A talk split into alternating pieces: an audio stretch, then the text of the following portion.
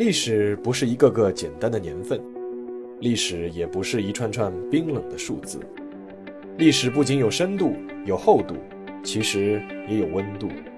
行事有态度，做人有温度。我是馒头大师，欢迎来到历史的温度。让我们读懂过去，活好当下，坦面未来。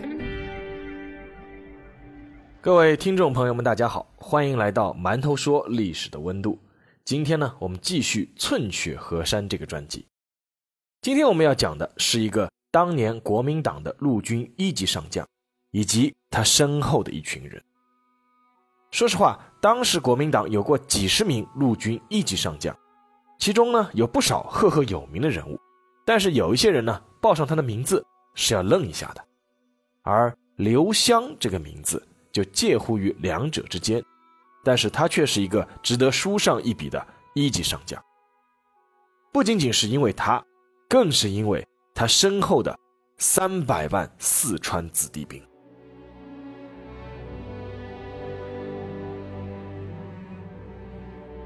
用刘湘自己的话来总结的话，他的四十九岁之前的经历是四个字就可以概括了，哪四个字呢？那就是不甚光彩。一八八八年出生的刘湘，二十岁时考入了四川陆军速成学堂，立志从容。在二次革命和护国战争当中，刘湘一直都是站在袁世凯这一边的，并且是立下了汗马功劳。所以在一九一七年的时候，刘湘二十九岁就已经被北洋政府授予陆军中将的军衔了。从一九一八年到一九三三年的十五年间。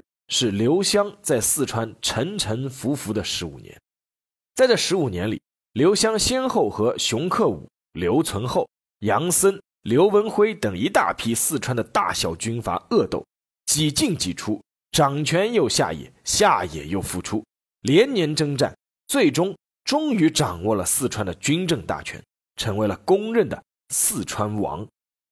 而四川呢，当时也因为连年的军阀混战。成为了中国军阀混战的代表省份。好不容易坐稳了位置，刘湘又开始面临另一个难题：南京国民政府的蒋介石传来命令，要他剿共。于是，从1933年到1937年的这四年，刘湘又埋头开始与共产党军队作战。作为川人治川的积极拥护者，刘湘一方面严格制止蒋介石的中央军入川，而另一方面。又希望给自己留一条后路，所以说和共产党的军队是一边打一边谈，可谓是费尽了心机。总而言之，从一九一八年到一九三七年的这十九年里，川军给全国都留下了一个差评的印象，派系林立，频繁内战。这一点连刘湘自己都承认，他说，一直是自己人打自己人。这个情况一直持续到了一九三七年的。七月七日，卢沟桥一声枪响，日本人开始全面侵华。仅仅三天之后，刘湘就做出了一个让人有些意外的举动，他致电蒋介石，主动请缨抗战。当时全国那么多大小军阀，刘湘是第一个致电要求抗战的人。七月十四日，刘湘通电全国，称日军侵略非一省一部之问题。主张全国总动员，拼与一决。八月七日，刘湘乘飞机前往南京参加国防会议，在那场会议上，主战派和主和派都有。蒋介石说：“那你们表决吧。”表决不是举手，而是要站起来的。蒋介石说：“同意和日本人打的，站起来。”呼的一声，刘湘带头就站了起来。刘湘在会上做出承诺：四川。愿意出三十万军队、五百万壮丁，供给粮食若千万担，四川所有人力财力均可贡献于国家。他当时给出的理由也很简单：我们的民族要亡国灭种了，我们整个中国的人都要说日语了，川军要为民族、为国家尽忠。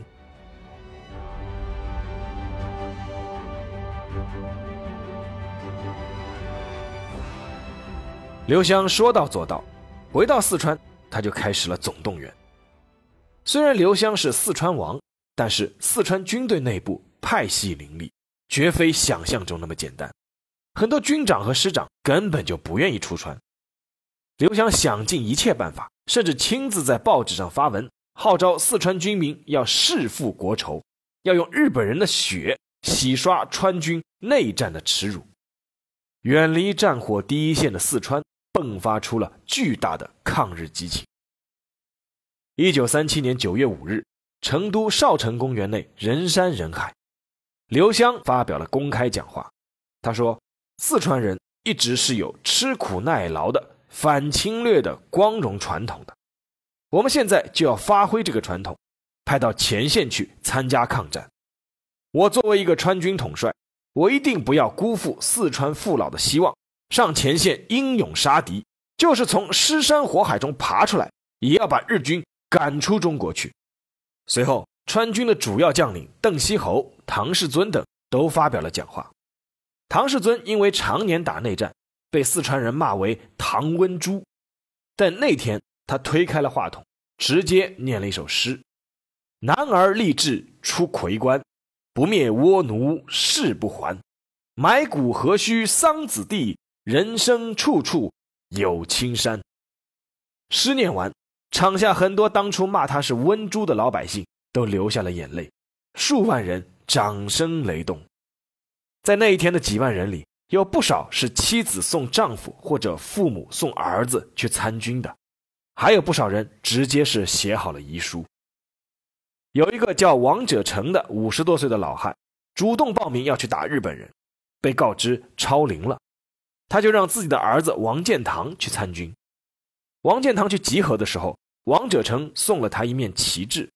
当时旁观的人一看这面旗都愣住了，因为旗子上面写了一个斗大的“死”字，旁边还有小字：“我不愿你在我镜前尽孝，我不愿你在我镜前尽孝。”只愿你在民族份上尽忠，国难当头，日寇狰狞，国家兴亡，匹夫有责。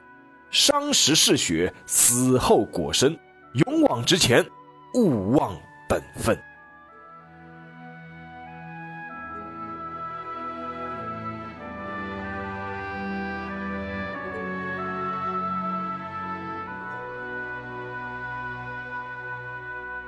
作为蒋介石。他是非常希望刘湘能够出川的。一方面，中日双方一上手就互丢王炸的淞沪会战，消耗了蒋介石大量的部队，急需补充兵员；另一方面，蒋介石早就有把四川作为战略大后方的准备了，所以他一直对刘湘的川军势力有所想法。而刘湘主动请缨出川，蒋介石是求之不得。严格意义上，川军名义上是属于国民革命军。但是，一直是一支独立的军队。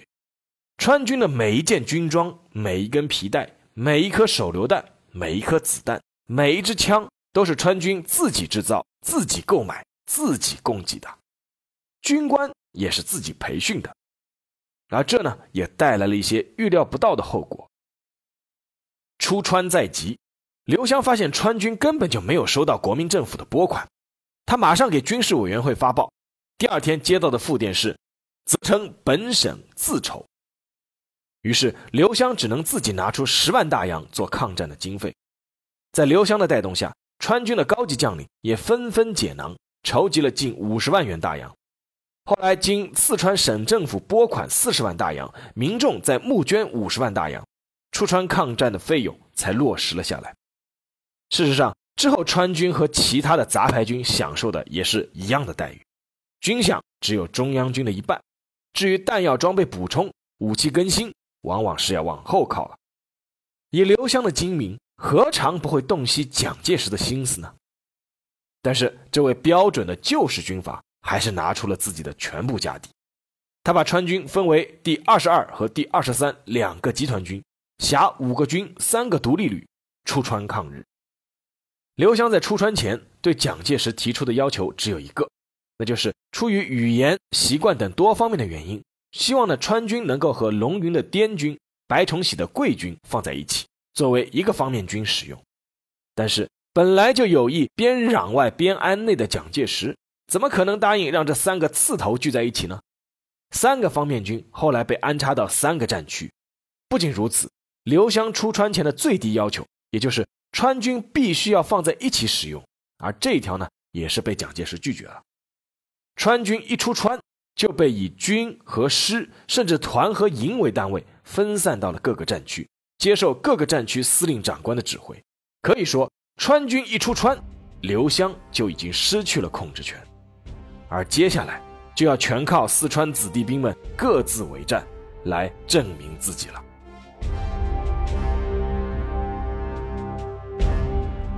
川军出川的第一仗，就是被称为“绞肉机”的淞沪战场。一九三七年九月，川军第二十军在杨森的率领下进入淞沪战场。当时没有人看好这支部队。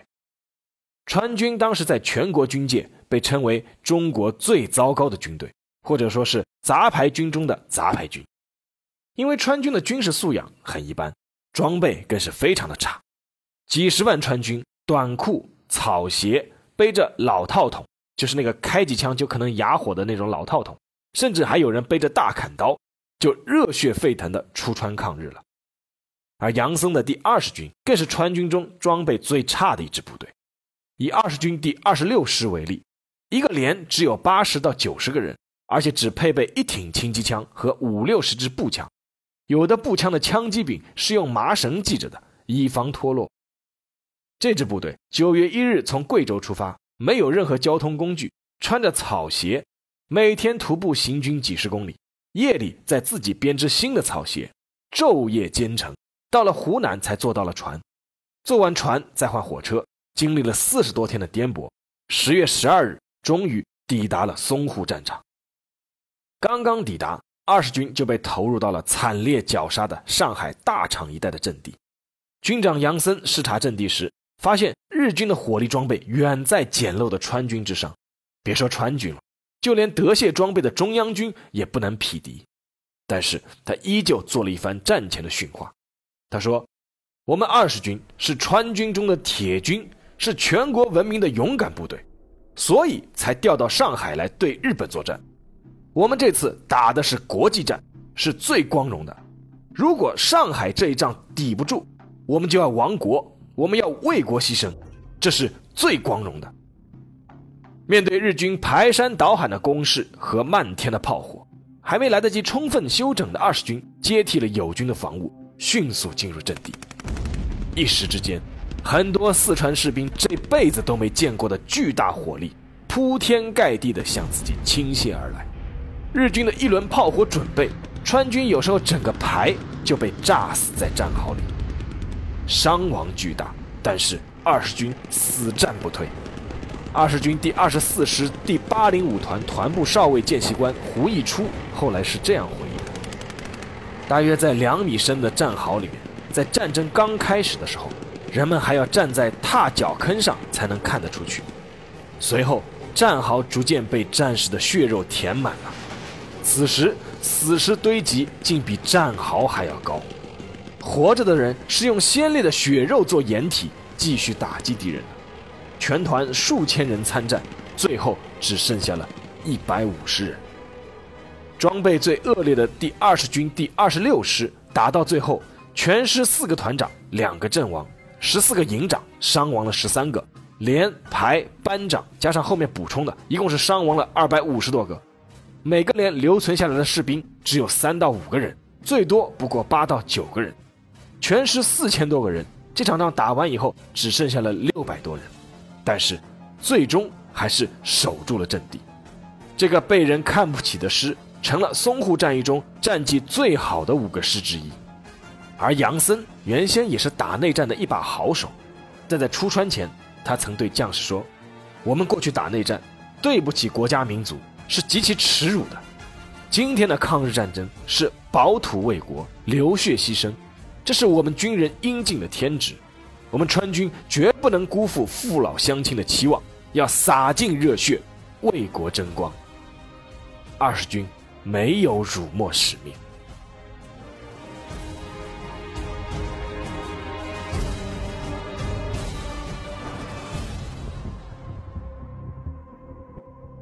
另一支奉命进入山西的川军，命运就更坎坷了。进入山西的是川军将领邓锡侯麾下的第二十二集团军。出发前，川军部分的旅长和团长以为会得到中央给的补给，士兵们就穿着单衣，带着简陋的武器就出川了。但是到了西安之后，西安绥靖公署主任蒋鼎文拒绝补充物资，让他们找山西王阎锡山去要。精明的阎锡山自然是推脱了一番。他说：“山西方面的一切武器弹药和军需物资早已运过黄河，储存于潼关附近，没有办法得到补充。”结果，第二十二集团军四十一军整整一个军只得到了阎锡山给的山西造的轻机枪二十挺。在缺衣少枪的情况下，部分四十一军的士兵砸开了阎锡山的军火库，自己补充了军火。这一下子惹恼了阎锡山，他要求将川军立刻赶出自己所辖的战区。因为他认为他们是成事不足，败事有余。蒋介石随即让第一战区的司令长官陈乾接收，结果陈乾也坚持不要。满腔热血出川的川军遭遇了一个尴尬的局面，各个战区都不愿意接纳装备低劣的他们。这个时候，第五战区司令长官李宗仁站出来表态了：“来到我这里来，诸葛亮扎个稻草人都能吓退敌兵。”川军总比稻草人要强吧？那这番比喻呢？相信在川军士兵听起来心中是别有一番滋味。一九三八年一月，川军第二十二集团军进入第五战区，开始加入徐州会战。在这场惨烈的会战中，全国都知道了川军第四十一军幺二二师，因为他们死死守住了藤县县城三天，是后来中国军队获得台儿庄大捷的关键前提。当时负责进攻徐州的日军是板垣师团和矶谷师团，这两个师团是日军战斗力最强的几个师团之一。之前发动二二六政变的日本的所谓的少壮派，几乎全在这两个师团里面。而在藤县，日本最强的部队和被称为中国最烂的部队不期而遇。一二师师长王明章是四川新都人，在那场著名的藤县保卫战中，他身先士卒。在知道援军抵达无望之后，发出电报，决以死拼，以报国家。最后，他一直坚守到城破的最后一刻。根据李宗仁的回忆和后来著名记者范长江的记录，王明章在城破之时，坐镇城中心的十字街道，继续指挥巷战，最后身中数弹而亡。同时殉难的还有师参谋长赵卫兵。以及当时在城外血战的川军一二四师参谋长邹绍梦等人，王明章牺牲后，守城的川军继续战斗，除少数突围外，全师五千人尽数殉城。当然了，关于这个，其实现在也有些不同的说法，说可能没有那么多，有最后不愿意投降的数百名川军是拉响手榴弹与日军同归于尽。李宗仁后来留下评语：若无藤县之苦守。焉有台儿庄大捷？台儿庄之战果，是藤县先烈所造成也。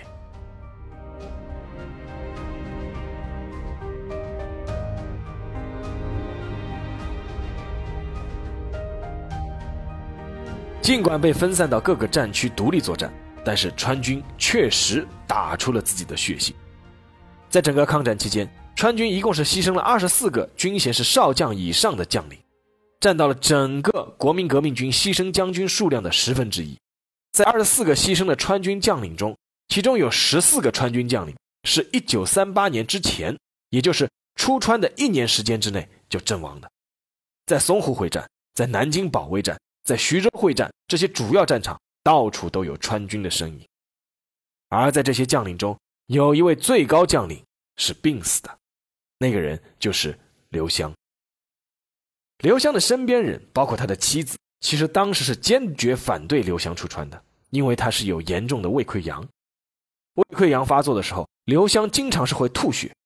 出川前，他请了一位德国医生做诊疗，医生关照他必须要开完刀才能走，但是刘湘不答应，说时间来不及了，他就把德国的那位医生一起给带走了。一九三七年十一月中旬，刘湘抵达南京，此时中国军队已经从淞沪会战中败退。日军先后攻占嘉定、常熟等地，沿京沪铁路和太湖南岸兵分数路逼近南京。作为负责该地区的第七战区司令长官，刘湘曾向蒋介石请战，他表示要将川军的两个集团军集结，由他来指挥保卫南京。那后来我们知道，蒋介石后来选的是唐生智，那也有可能是和当时刘湘的身体情况是有关系的。十一月二十日，国民政府宣布迁都重庆，刘湘立刻通电，仅率七千万人翘首欢迎。十一月二十三日，因为吃了螃蟹，刘湘病情加重，胃出血不止。第二天傍晚。蒋介石亲自携张群、钱大钧等到刘湘这里去探望，劝他是出京治疗，而刘湘则要求继续坐镇指挥。十一月二十七日，刘湘陷入昏迷，在蒋介石的示意下，刘湘乘船离开南京，入住汉口万国医院。十二月上旬，刘湘的病情略有好转，可以由人搀扶走路。那个时候，因为国民政府迁都重庆。所以，刘湘开始考虑四川作为大后方，安排大批内迁人员。一九三八年一月一日元旦，刘湘发表了一篇文章，题目叫《长期抗战中的四川》。文中提到，四川的地位一天比一天重要，四川是一致拥护政府抗战到底的，并且深信有四川作为抗战的一个忠实后方，抗战一定能够进行到底，并且获得最终的胜利。但也就是在这一天，刘湘知道了一个让他难堪的决定。在没有通知他的情况下，蒋介石撤销了他第二十三集团军司令官的职务。当然了，其实接替他司令官的职务也是刘湘的亲信，是唐世尊。没有了司令官的职务，刘湘就没有了指挥军队的权利。尽管他作为一个病人，确实是难堪指挥重任，但是刘湘认为蒋介石应该事先告知他。一月十三日上午，刘湘的老友冯玉祥来访。根据后来门口的卫士回忆，当时刘湘在房间内情绪激动，大声说：“今天抗日，我出川军十多万，将来历史上国人会知道我刘湘是什么人。”一月十七日，刘湘已经病危了，医生马上要求给他输血。从前线赶回来的川军第二十三军军长潘文华输了三百毫升的血。但当时刘湘的血管已经是萎缩了，连血都很难输进去了。刘湘终于决定开始写遗书。遗书是这么写的：“于此次奉命出师抗日，志在攻赴前线，为民族争生存，为四川争光荣，以尽军人之天职，不宜速病发，未尽所愿。”今后唯希我全国军民在中央政府以及最高领袖蒋委员长领导之下，继续抗战到底。有望我川中袍泽，一本此志，始终不渝。即敌军一日不退出国境，川军则一日誓不还乡，以争取抗战最后之胜利，以求达我中华民族独立自由之目的。一月二十日，刘湘病逝，享年。五十岁，当然有一种说法说是蒋介石派人把他毒死的，但是作为我个人来说，我觉得动机不足。一月二十二日，国民政府明令要包叙刘湘，追赠陆军一级上将。而刘湘的那段遗嘱，在之后很长的一段时间里，在前线的川军每天升旗的时候，官兵们都会大声诵读刘湘遗嘱中的那句话，那就是。敌军一日不退出国境，川军则一日誓不还乡。在刘湘病逝后，有人在他的房间抽屉里找出了一张纸条，上面有他手写的两句话：“出师未捷身先死，长使英雄泪满襟。”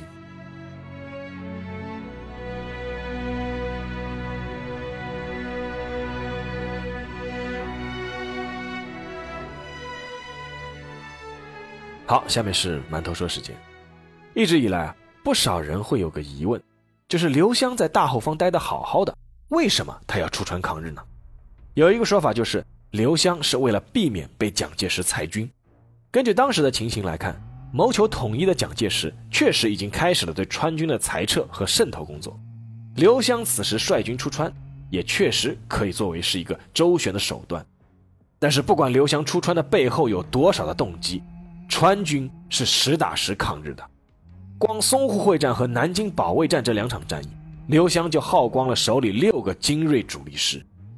在之后的徐州会战和长沙会战中，川军凭借低劣的装备，用自己的血肉和勇气打出了自己的军威。说刘湘和川军将士纯粹是打着自己的小九九去抗日的，这对他们不公平。据统计，全面抗战八年以来，一共有四十万川军出川抗日，参加了抗战中所有的正面战场战役，其中有二十六万川军埋骨他乡，再也没有回来。不仅仅是在四川成军的子弟兵，一九三七年到一九四五年，全国征兵总数一千四百万。其中，四川贡献兵员三百二十万，占全国总兵员的五分之一强。而且不仅仅是出人，还有出钱、出粮。在抗战最困难的时期，四川负担了国家财政总支出的大约百分之三十。一九三七年到一九四五年，中国财政总计支出是一万四千六百四十亿元法币，而四川就负担了其中四千四百亿元，达到了三分之一。在抗战期间，四川出粮也是最多的。仅1941年到1945年，四川共征收稻谷8228.6万石担，占全国征收稻谷总量的38.75%，稻麦总量的31.63%。在四川现在的成都市人民公园，有一位川军普通士兵的雕像，雕像的底座上刻的字是“川军抗日阵亡将士纪念碑”。这座雕像展现的就是那时候最典型的一个川军士兵的形象：大砍刀、斗笠帽、简陋的步枪、短裤、草鞋。但是，就是这样一支装备如此简陋的川军，当年浩浩荡荡、满腔热血出川抗日。中国的军界原本有一句话叫做“无湘不成军”。但是在抗日战争川军出川以后，又多了一种说法，叫“无川不成军”。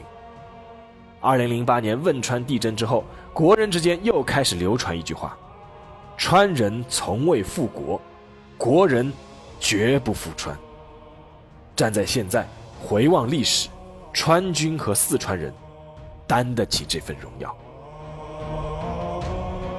好了，今天的节目就到这里，让我们下一期再见。